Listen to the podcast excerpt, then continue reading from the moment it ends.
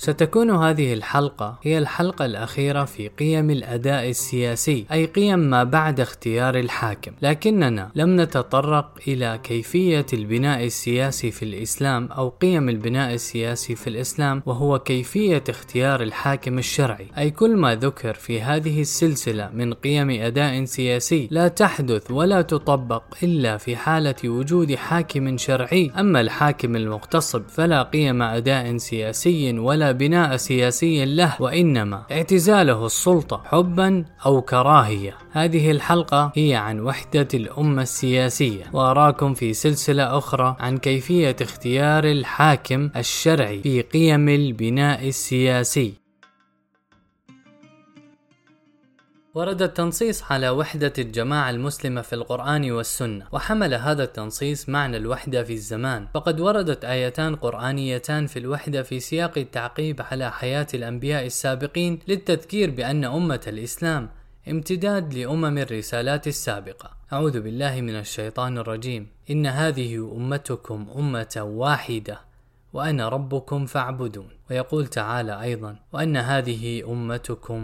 أمة واحدة وأنا ربكم فاتقون. كما حملت النصوص معنى الوحدة السياسية بمعنى وحدة الهيكل السياسي الجامع، أو وحدة الإرادة السياسية والالتزام السياسي في حال تعذر بناء إطار سياسي جامع للمسلمين. ورسمت الأحاديث النبوية حدود الأمة بشكل واضح، ومن النصوص ذات الدلالة المهمة في هذا السياق قول النبي صلى الله عليه وسلم: المسلمون تتكافأ دماؤهم، يسعى بذمتهم أدناهم، ويجير عليهم أقصاهم، وهم يد على من سواهم. ففي هذا الحديث تأسيس رابطة سياسية إسلامية تتضمن إلزاما والتزاما لأطراف الجماعة المسلمة في العصر النبوي، قبائل وبطونا وحواضر، فتجعلهم كتلة واحدة من حيث التعاون ضد العدو الخارجي. المسلمون تتكافأ دماؤهم، يسعى بذمتهم أدناهم، ويجير عليهم أقصاهم، وهم يد على من سواهم.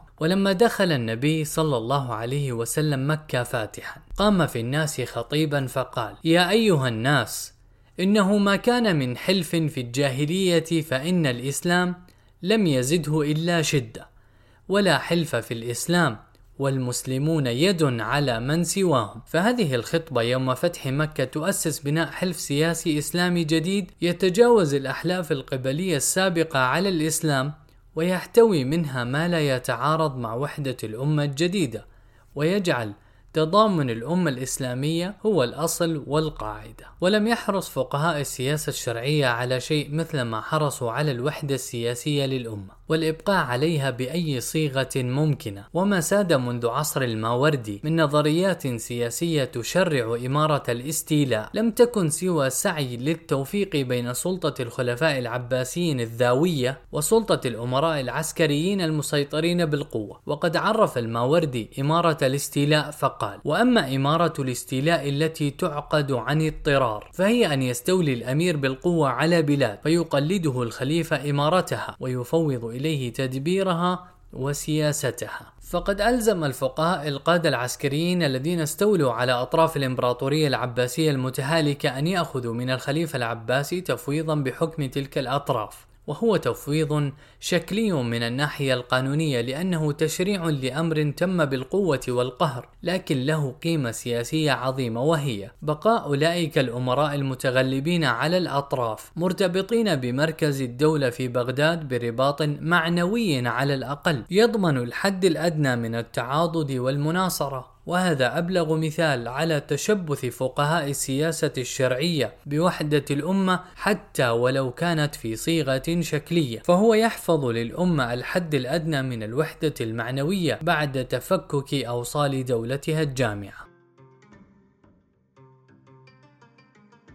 ولذلك كانت الفاجعة بسقوط الخلافة العباسية على أيدي المغول منتصف القرن السابع الميلادي، ثم سقوط الخلافة العثمانية على أيدي المستعمرين الأوروبيين في العصر الحديث، هزة عنيفة للضمير المسلم، لأن كلا السقوطين حمل معاني اليتم والانكشاف الكامل وتمزق آخر رابط سياسي بين المسلمين، حتى وإن كان رابطا رمزيا، وقد تتبعت الباحثة منى حسان التمزق النفسي الذي نتج عن ذلك في دراسة مقارنة لهاتين الفاجعتين، وكيف خلفت الفاجعتان بحارا من الأحزان تجاوزت مكانهما وزمانهما بكثير، وكيف أصبح مفهوم الخلافة رمزا ثقافيا في الذاكرة التاريخية الإسلامية يصعب تجاوزه. ومهما يكن من أمر فإن تأثير نصوص الوحي الإسلامي الحاضة على وحدة الأمة والتراث الفقهي المتشبث بهذه الوحدة جعل الضمير المسلم عبر القرون متعلقا بوحدة الأمة الإسلامية، طامحا إلى رؤية التعاون والتعاضد والتناصر في هذه الأمة ووجود الحد الأدنى من المظلة الجامعة لها حتى وإن توزعت على كيانات سياسية عديدة.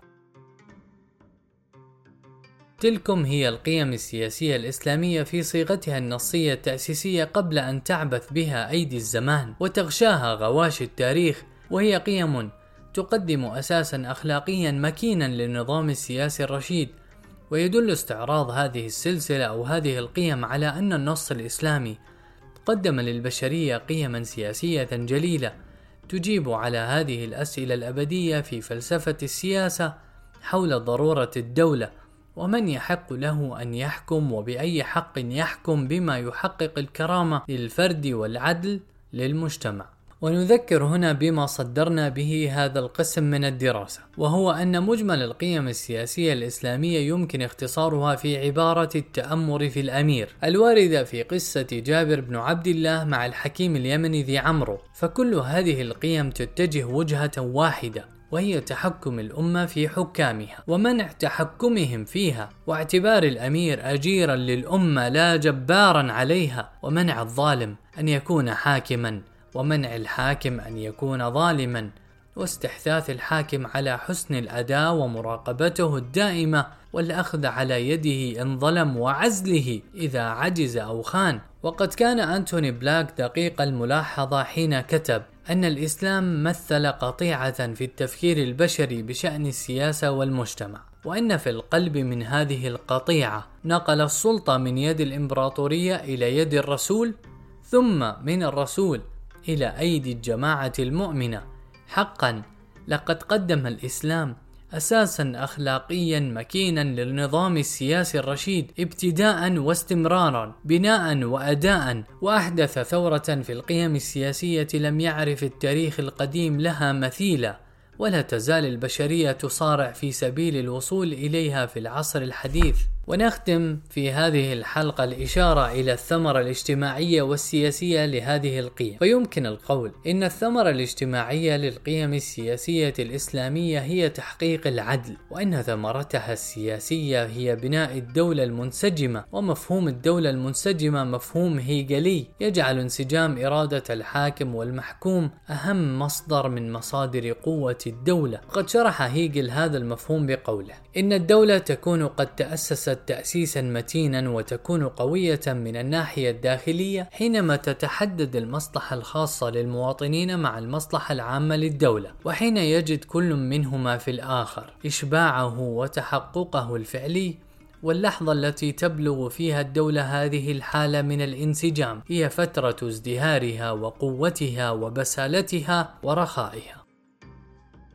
وليس المراد هنا الانسجام الفكري والعقدي، فذلك أمر مستحيل في المجتمعات البشرية، فليس من الضروري لقوة الدول أن يؤمن الناس بالعقيدة ذاتها أو ينتموا إلى العرق ذاته، لكن من الضروري أن تتحد إرادة الحاكم والمحكوم في انسجام تعاقدي طوعي على أساس من العدل والحرية. وكما بين هيجل أن قوام الحرية هو اتفاق الأفراد جميعا بالدولة على تنظيماتها، وأيضا الدولة هي التحقق الفعلي للحرية، وهذا هو معنى الانسجام الذي قصده هي. أما الانسجام الظاهر الذي بدأ على السطح من صورة الإمبراطوريات الجبرية القديمة أو الدولة الفاشية المعاصرة فهو انسجام زائف، لأنه ليس مبنيا على العدل والحرية. فالدولة المنسجمة التي بشر بها هيجل قريبة في بعض وجوهها من الدولة التي أسسها الإسلام بقيمه السياسية الكبرى، حيث انتقلت السلطة من حيز القهر والإكراه إلى حيز التعاقد والتراضي، وهو أمر يضمن وحدة إرادة الحاكم والمحكوم.